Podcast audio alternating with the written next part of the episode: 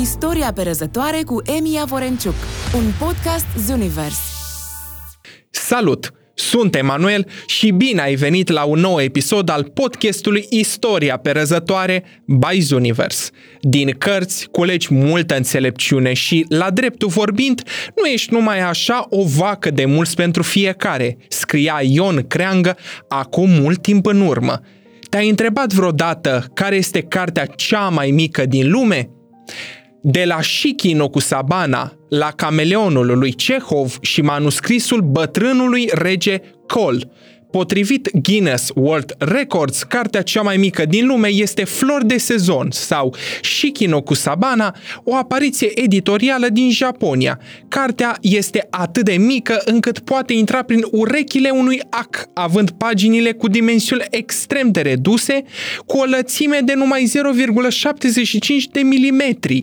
Editura Topan Printing este celebră pentru cărțile în miniatură pe care le tipărește de-a lungul timpului, dar această apariție le întrece pe toate. Volumul japonez are numai 22 de pagini, pe fiecare dintre acestea fiind tipărite flori japoneze care sunt însoțite de un text care nu poate fi citit cu ochiul liber. Exemplarul de muzeu a fost expus la Muzeul de Tipărituri din Tokyo, unde se vinde o copie mai mare a acestei cărți și o lupă pentru a facilita cititul. Caracterele minuscule și ilustrațiile florale sunt perfect imprimate și pot fi văzute doar doar cu ajutorul unei lupe, precizau editorii Topan Printing într-un comunicat. Înainte ca Shikino cu Sabana să intre în cartea recordurilor, precedentul record a, fost, a, a aparținut unei cărți rusești, o versiune a poveștii Cameleonul scrisă de Cehov, ale cărei pagini nu depășeau lățimea de 0,90 de milimetri. Cot la cot cu aceasta, Biblioteca Națională din Țara Galilor deține o altă cărticică în miniatură, ea se numește Bătrânul Rege Col și are un milimetru lungime și un milimetru lățime, iar pentru a trece de la o pagină la alta ai nevoie de un ac. În România, cele mai mici cărți s-au aflat în posesia marelui colecționar din Iași, regretatul Dumitru Grumăzescu. Poate cea mai mică apariție editorială din colecția Grumăzescu este o ediție a Luceafărului de Mihai Eminescu în miniatură, care măsoară doar 3 pe 3 mm. Aceasta este cea mai mică apariție editorială din Europa și conține doar Luceafărul cu strofele lui.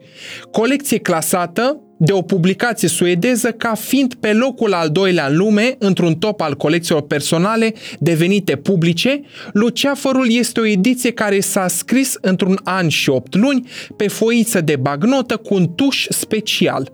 Ea poate fi citită doar cu o lupă la fel de specială, iar cartea poate fi mânuită doar cu o pensetă. Este creația unui specialist în tehnică în miniatură din Focșani. Singurul detaliu făcut public despre scrierea cărții a fost că la așezarea versurilor s-au folosit fire de păr de ied. Are doar 16 pagini, iar pe fiecare pagină sunt reproduse câte 6 strofe din cea mai celebră creație minesciană. Edițiile de mai sus nu fac parte din seria cărților Lilliput, care au devenit o modă în secolul al XIX-lea, create inițial pentru a însoți pe posesorii lor fără a le greuna bagajele în timpul călătoriilor, cărțile format Lilliput au devenit mai cunoscute în secolul al XIX-lea datorită interesului bibliofililor și colecționarilor. Din punct de vedere al conținutului, cărțile Lilliput sunt o operă de artă, dovada măistrii tipografilor și a gravorilor din secolele trecute trecute. Un loc special în acest sens îl ocupă dicționarele format Lilliput, cum este dicționarul Lilliput român-francez tipărit în anii 20 ai secolului al XX-lea, care cuprinde numai puțin de 12.000 de cuvinte. La editura Art a apărut volumul Istoria cărților de Martin Lyons – Istoria cărților descrie evoluția și influența cărților în lume, de la tăblițele cuneiforme din Sumer și dezvoltarea caracterelor mobile până la revoluția informaticii din timpurile moderne. Acest volum bogat ilustrat cu 220 de ilustrații color, explorează una dintre cele mai versatile, folositoare și durabile tehnologii inventate vreodată.